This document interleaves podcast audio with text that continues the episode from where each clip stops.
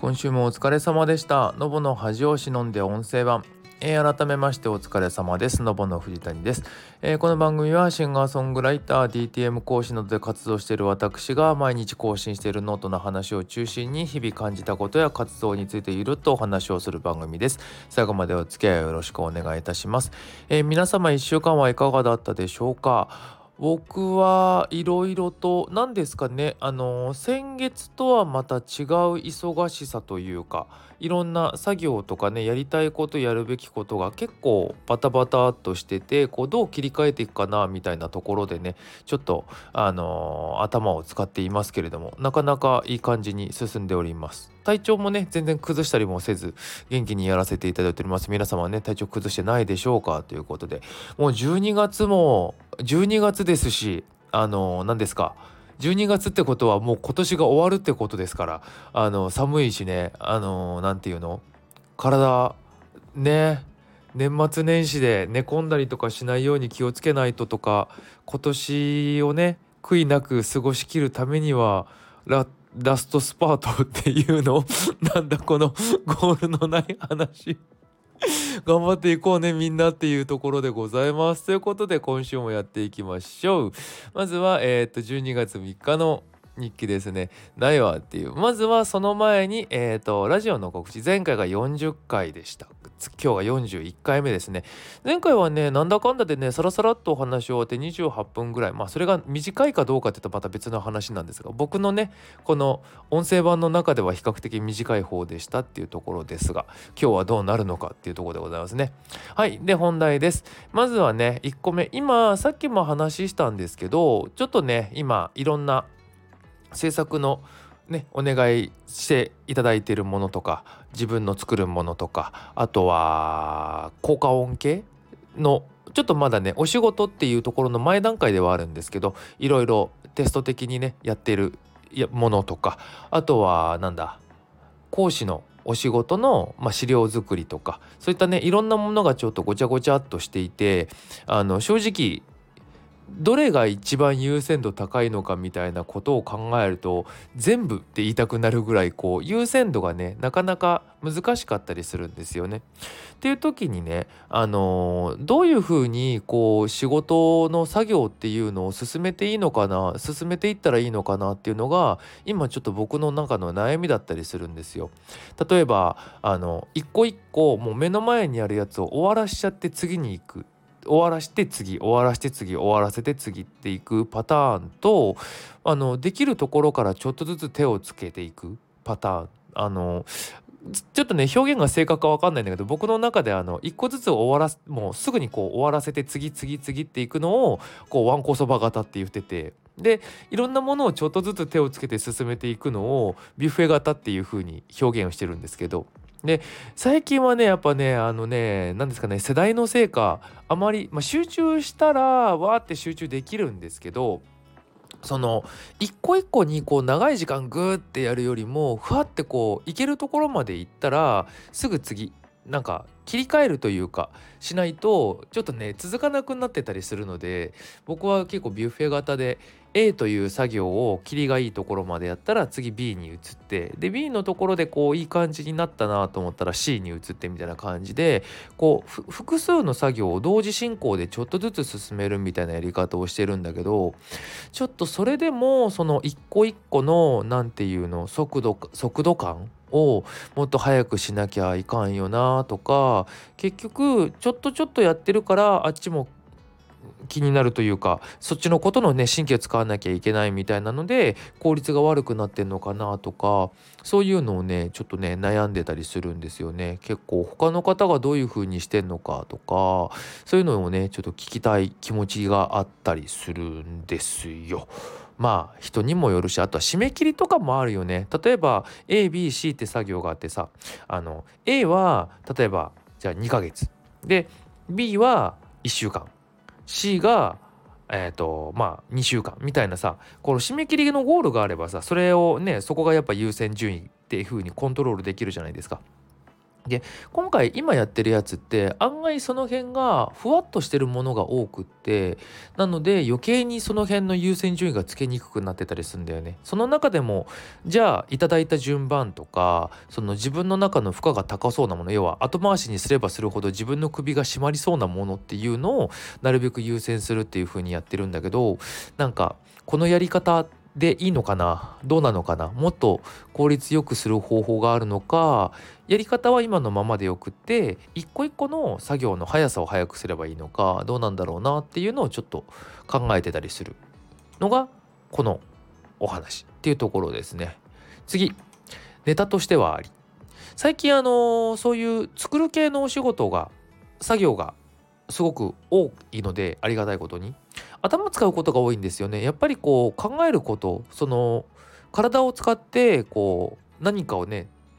運んだりとかさ壊したり作ったりっていうものよりも頭の中でこう想像を膨らませてアウトプットするっていうことが多いので甘いものがすごく欲しくなるんですよ。あの頭使うからねっていう建前なんですけど。まあねあの甘いものは好きなので甘い 頭使ってなくても甘いものは欲しいんですけど。でこの時がね一番それがね結構ピークだった時期でその甘いものは欲しいの。甘いもの欲しいんだけどその何かを噛みたいわけじゃないっていう時があるんですよその例えば甘いもの食べたいけどチョコレートみたいなこう噛んで食感が欲しいわけじゃないとかあのシュークリームの側のあの大したねあの硬さも何もないあの皮ですけどああいうのをこういちいちこう噛むとかも正直あんまりしたくないっていうぐらいその甘いだけの何かを口に入れたいっていう時があるのね。それはあの甘い飲み物っていうことではなくてそれこそ生クリームだったりとかカスタードクリームとかをもうなんか直に行きたいみたいな欲求があの出てくる時があるわけですよ。僕はねなのでよくあのスーパーとかで売ってるさこのお家でこうデザートスイーツ作る時用のこうキュって絞るこう生クリームホイップクリームっていうの？ああいうのとかってたまに売ってるじゃないですか。だから本当あれをうちにこう買っておいてそのまま口に入れたいなって思うぐらいのものだったりするんですけどなんかねそういう飲む用あれってでも飲む用ではないじゃないですか。なんかそういうのの絶対同じようなことを考えてる人っていると思っててその数が多いかは別としてね。いると思っててなんかそういう飲むホイップクリーム的なものってどこか商品化してるとこないのかなと思ってなんとなく検索かけてみたんですよ。そしたらあの生ホイップは飲み物っていうお店って言ったらいいのかなあのがあってその新宿とかあの都内とどこだっけなちょっとホームページ見ちゃおう。えっとね販売店がえー、っと新宿とあとこれはどこだ？お台場？とかにこうお店で売ってたりとか秋葉原とか新宿のあるとこに自販機で売ってたりとかあと通販をやってるみたいなお店があるんですよ。缶の中にその生のホイップクリームが入っててこうちょっと凍った状態のものを食べてもよし解凍して液体として飲んでもよしみたいなものがどうやらあるらしいんですよね。なのでおこれはちょっといいんじゃないかと思ってあのー、ホームページ見てみたんですよ。で通販のサイト通販のページでこうお値段とか見てみたんですけどもともとねそのさっきも言ったけどさ数は多い多くないかもしれないけど一定数はいると思うのこういうのを飲みたいって思ってる人が。っていうので数が多くないっていうのとかまあ多分あんま日持ちしないと思うのねちょっと分かんないんだけどとかいろんなことを考えたらそこそこねお値段が高くなるっていうのは想像はつくんですよ。想像はつくんだけどなんかそういう側面から見てもちょっと個人的には高いなって思ってしまって結局通販とかでまあコンスタントに買うっていうものでは私の中ではないかもな。まああと味によるかもだけどと思ってしまったっていう。結局だからあの見つけてホームページ見てそっとじしたって話なんですけど。ただこういうのがあってあのー、自販機の方がその通販の送料とかその辺がない分ちょっと安いはずなのね。なのでどっかのタイミングで見つけたらあの実際買って飲んでみることは多分すると思うの。ネタとして面白そうだから。こう機器として写真撮って SNS に生ホイップっつってこう絶対あげると思うんですよ。僕はそういう男なので。なので。あのその時にねどう思うかっていうのはあるんですけどちょっと通販でまで買うものではないかなって思ってしまったっていうお話。もし興味がある方いたら生ホイップは生も生ホイップは飲み物っていう名前で検索かけてみてもらうとホームページあるっぽいので。で多分ねここ以外ないんじゃないかな今のところその生ホイップ生クリーム飲むみたいな感じで検索かけて出てきたのがここだけだったのでちょっとないんじゃないかなと思うんですが他にもあったら見てみてってところかな。なんかね109にもね生クリームがはいこう缶に詰まったね自販機俺見かけたんですよただ生ホイップは飲み物のホームページの置いてある場所であの渋谷の丸九書いてなかったんで違う系列のお店なのかなって思ってるんだけどあのあれかもしんないな北海道のお店であの缶にケーキをこう詰め込んでというかその缶で食べるケーキみたいなのをこう作って販売してるお店があるのね。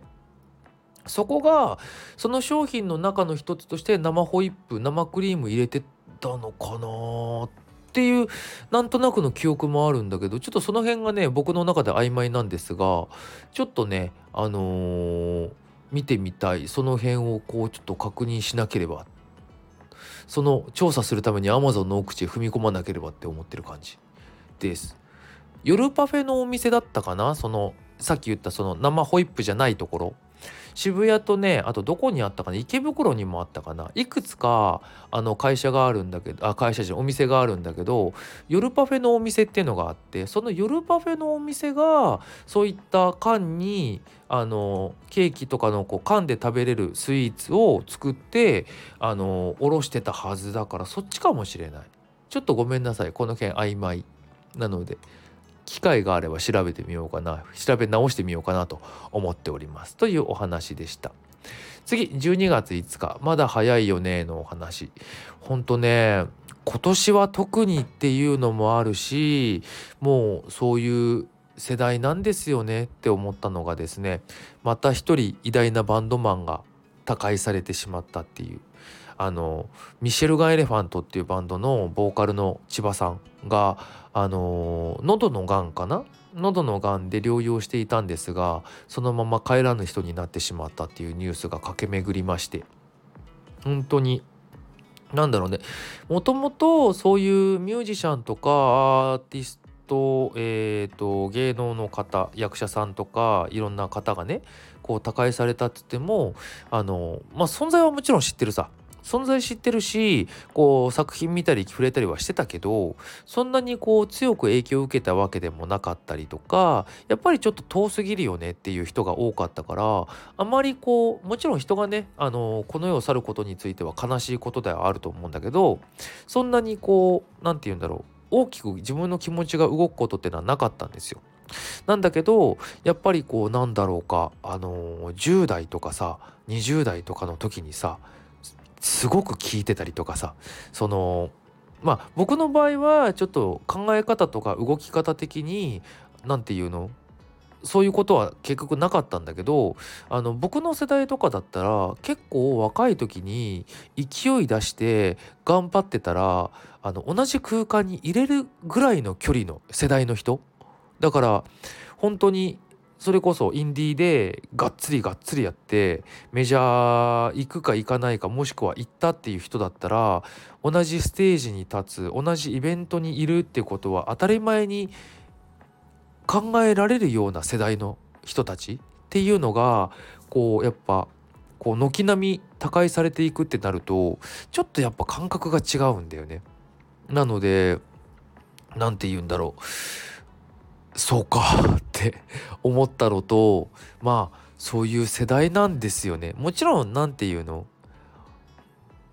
は遅うんとね遅くももちろんないしちょうどいいかっていうとちょっと早いは早いんですよやっぱりこう人生80年ってよく言われるじゃないですか。で男性の方が寿命短いから80まで生きないとしてもやっぱ早いよねとは思う。でも早すぎるかっつったら早すぎはしないよねっていうような世代なんですよ。まあありえる話よねみたいな。ところに差し掛かってきてるからなんかこういう人とかこういう機会ってここから増えてくんだろうねっていうその何て言うの？ね。それこそちょっと前で言えば爆竹の桜井さんでしょ？で特にノートには書かなかったけど x ジャパンのヒースさんベーシストのヒースさんが間に入ってで今回千葉さんでしょ？っていうもう本当にそこそこ近い世代の方々が軒並みこうなっていくってなると考えちゃうよね。っていうことがあったっていうお話でした。次不意打ちでした。これはですねあのちょっとあのノートの方にはあまり書かない方がいいかなと思ったのでふわっとして書いたんですけど内容としてはまあ僕って比較的運がいい方なんじゃないかなって思うことが多くってその例えば音楽のねことで言うと例えばまあ僕が自分で作って歌うっていうことをお仕事にしてこうメジャーとかそういうシーンで常にこうね何年も何年も生き続けられるっていうものはまあ、強く望んでいなかったからっていうのもあって叶っていないところはあるんだけどそうじゃないところそうじゃないところで音楽のお仕事でこうプロというふうに言われるカテゴリーの中でのお仕事とかこうね名前を言えば分かるような方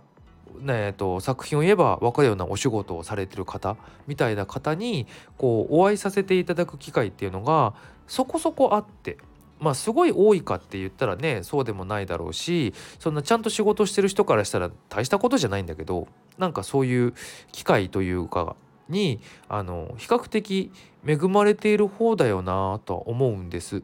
なのでこうそういうことをねぼんやり考えながらいつも生きていたりするんですけどこの間ねこの今作ってる曲の依頼をしてくれた方があの知人がねスタジオを最近開けたんだけどちょっとまだそんなに使ってる方がいなくてこう遊んじゃってるんですよ。なのでもしよかったら使ってっていうようなすごい軽いノリでこう紹介されたスタジオがあったんですよ。で実際まあレコーディングスタジオとかそのちゃんとしたスタジオ、まあ、自分は今自宅でいろいろやってるんですけど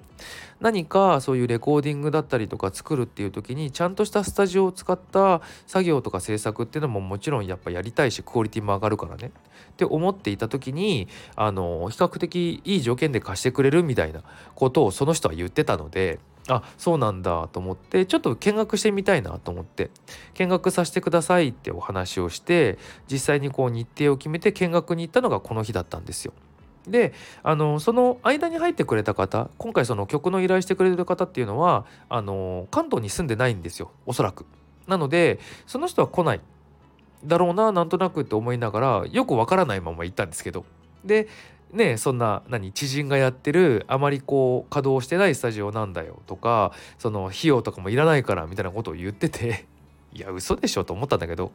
であの行ってこう時間にね当日時間になってパッて入ってあのお声がけしたらそのまあそのオーナーさんというかそのスタジオの方がこう迎えてくれるわけです。で親と 親と思うわけですよ。でその風貌とお名前を名乗っていただいて挙句名刺いただいた時にあのもうねもうねなんて言ったらいいんですかねあのよく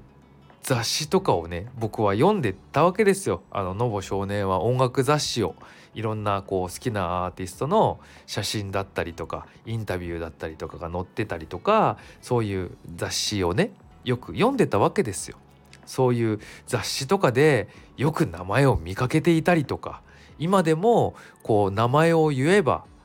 大抵の人が分かるような作品を手がけているような方が目の前にいるっていう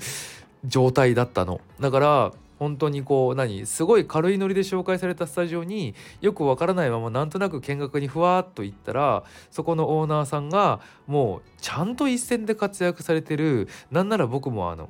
あのなんだろうすごいファンっていうところのちょっと外れたところにはいた方なの。ちょっとこれは失礼な話になっちゃうんですけど申し訳ないんだけどそういうただあの僕が好きだったシーンの中にいた人っていう人だったの。びっくりしてしまって。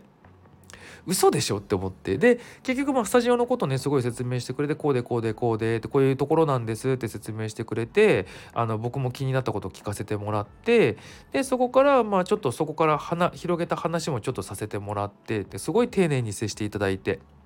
でもう何て言うんだろう。もうファンだよね。改めて。改めてすごいファンっていう感じになっててちょっとそのスタジオを絶対使わせてもらいたいなって思うしそういうところを使ってこう使う必要があるようなお仕事だったりとかっていうのを増やしたいなっていうのもすごい改めて思ったしなのであの、そういう何て言うんですかことがあったのっていうのをねあまりこうあちこちにこう言って回るものじゃないじゃない？だから SNS にはほぼほぼ書いてないようなことがあったんです。っていうのをラジオで言っちゃったけど今のところ聞いてる人そんなにいないからいいかなと思っている。誰かは言わないしね。うん。っていうことがあったんさっていうお話。ほんと不意打ちだったらなんか目の前に立ってる人名前を名乗られた。名字名字だけ最初名乗られたんだけどん？って思ったの。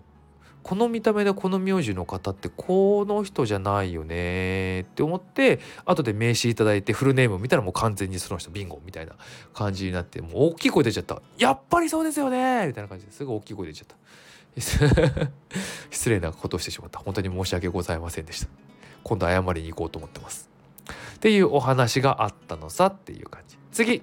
12月7日の話連絡してみるかっていうところあの自分でも他人でもなんですけどねあの指針って必要だよねってすごく思うんです。例えば会社とかで働いてる時って実はこういうのって自然にできてたりするんですよ。その例えば上司だったりとかさ先輩とかにさこ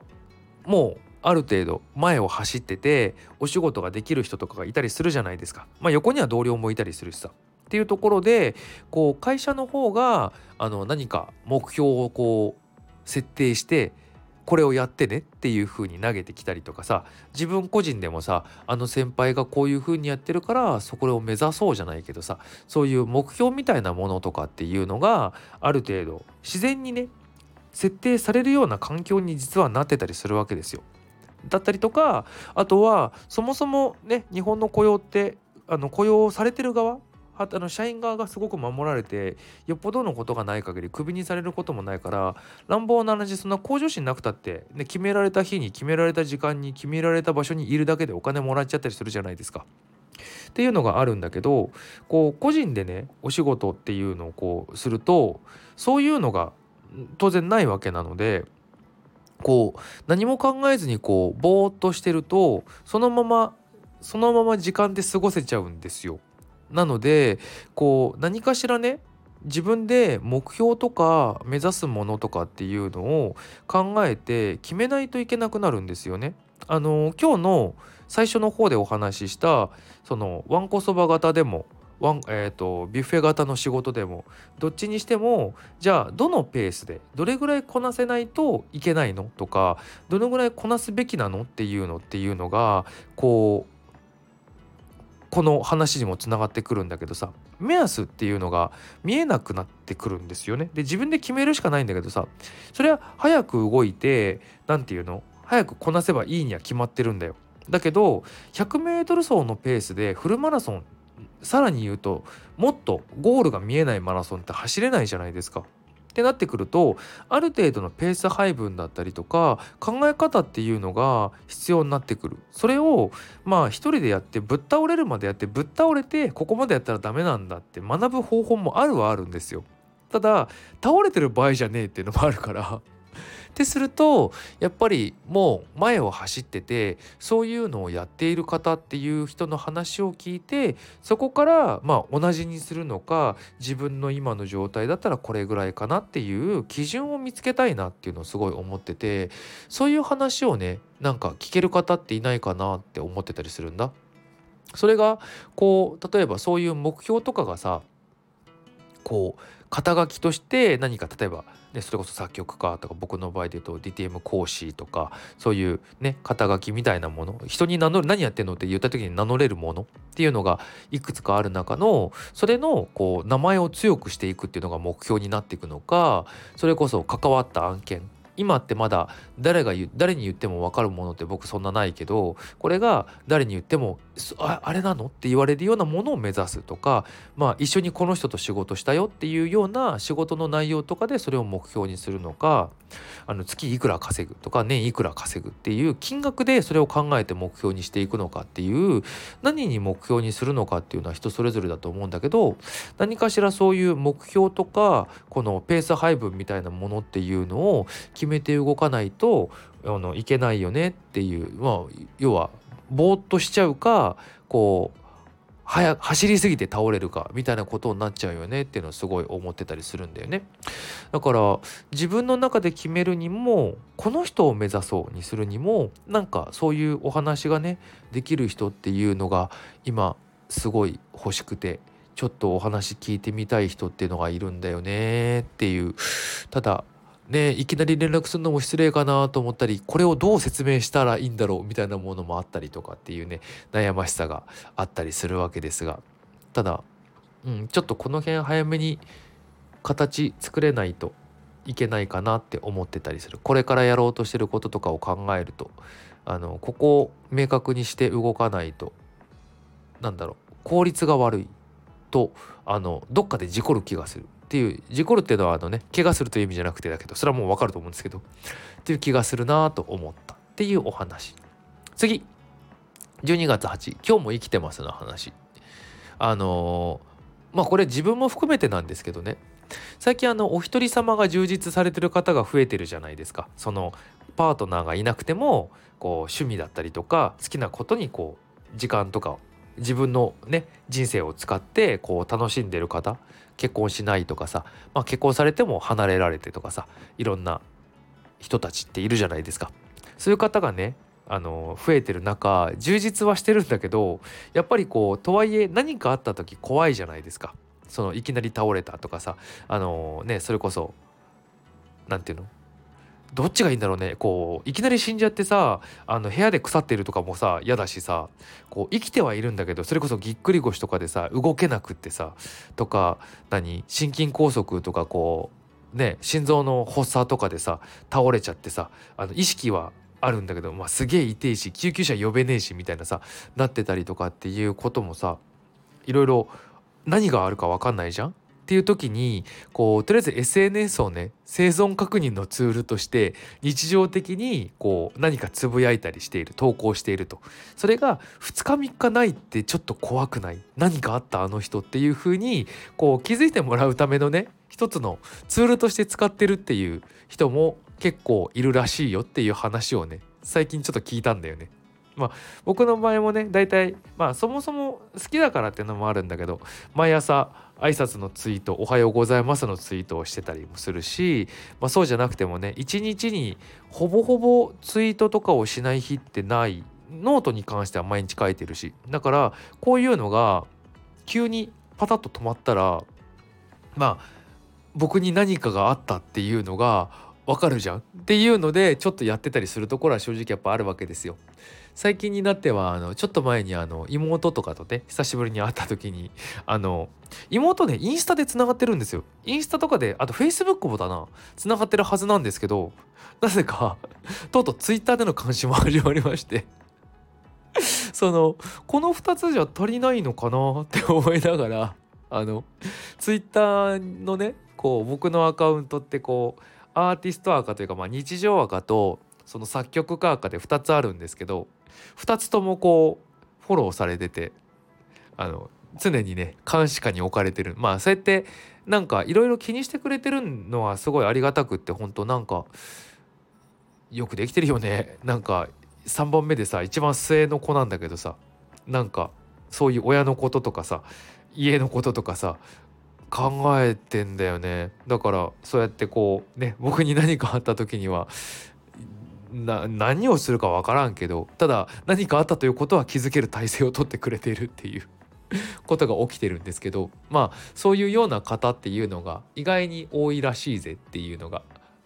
最近ちょっと聞いて分かる分かるって思ったっていうお話だったっていうやつでした。次最後ですね。うまいことやりたいものですのお話。あのね時間配分がうまくないんです私。あの今日とかもさあのこれ今また土曜日の夜撮ってるんですけど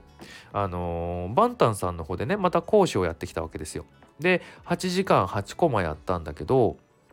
その1コマあたりにどれぐらいの情報が詰め込めるのかとかそれがこう8倍でしょ？であの大体カリキュラムが丸1日通して1つのこととか前半4時間はこれ後半4時間これみたいな感じで4時間間隔とかで結構区切られたりするんですよ。なのでちょっと初めての経験っていうのもあるんだけどその4時間の中のね1時間ずつにどれぐらいの情報が詰め込めてどういうことをやっていくっていうのがまだつかめてないのね。であのそもそも仕事としてそれがつかめてないっていうのもあるんだけどもともと僕の性格として例えば待ち合わせとかあとはこうお仕事のねこう期限例えば締め切りここまででみたいなのがあったりとかするじゃないですか。そういうのがあった時に結構前倒し出すことが多いんですよ。例えばまああのなんだっけな待ち合わせとかだったら結構何余裕を持った到着時間を検索して電車調べてさらにそれより前の電車に乗るとかあの期限付きのお仕事のものもあの全部100%とは言い切れないですけどものによってはやっぱりこう初めの何日かでこう僕はギリギリまで練って練って練ってってあんまりしないタイプなんですよ。そのフィードバックとかがあったらそういうのもね絶対ほら後後の方にするとそこでまたカツカツになっちゃうじゃん。だからそういうのも含めて結構前の方に出してで修正とかこう対応したとしてもその期限に間に合うようにって動くような感じになるべくしたいタイプなので結構前倒し前倒しで動いちゃうんですよ。なのでなんかそれが普通になっちゃっててあのー、ね講義とかみたいにそもそも枠は4時間です。で1時間50分ずつ切ってきますその中でまあ50分の中でねまとまるように作らなくてよかったとしても最終的に4時間の中ではきっちりきれいに終わってねみたいな形になった時に そこがねまだわからんのですわ うまく。なので今日も結局前半まあ意図的に早めに終わらしたってのもあるんだけど要はその午後のね講義の方に時間をたくさん使いたかったから。なんだけどちょっととはいえっていうなんか時間の余り方をしてしまったりとか後半の方もそうだな。なんか変に余っちゃったりとかもしくは足らないってなった時に尻つぼみでバタッと終わらせちゃうのが嫌で言い切らないとちょっと嫌だからもし過ぎるとなったら今度それ言い切るまで止まらないみたいな。ちょっと長くなっちゃうけどごめんね。時間大丈夫って聞いてバーって長く飛ばしちゃうみたいなことをやってしまうんですよね。本当になんか時間をちょうどに動くっていうのが苦手すぎる。うまくできたらなって思うんだけどさこれってなんかトレーニング法あんのかね？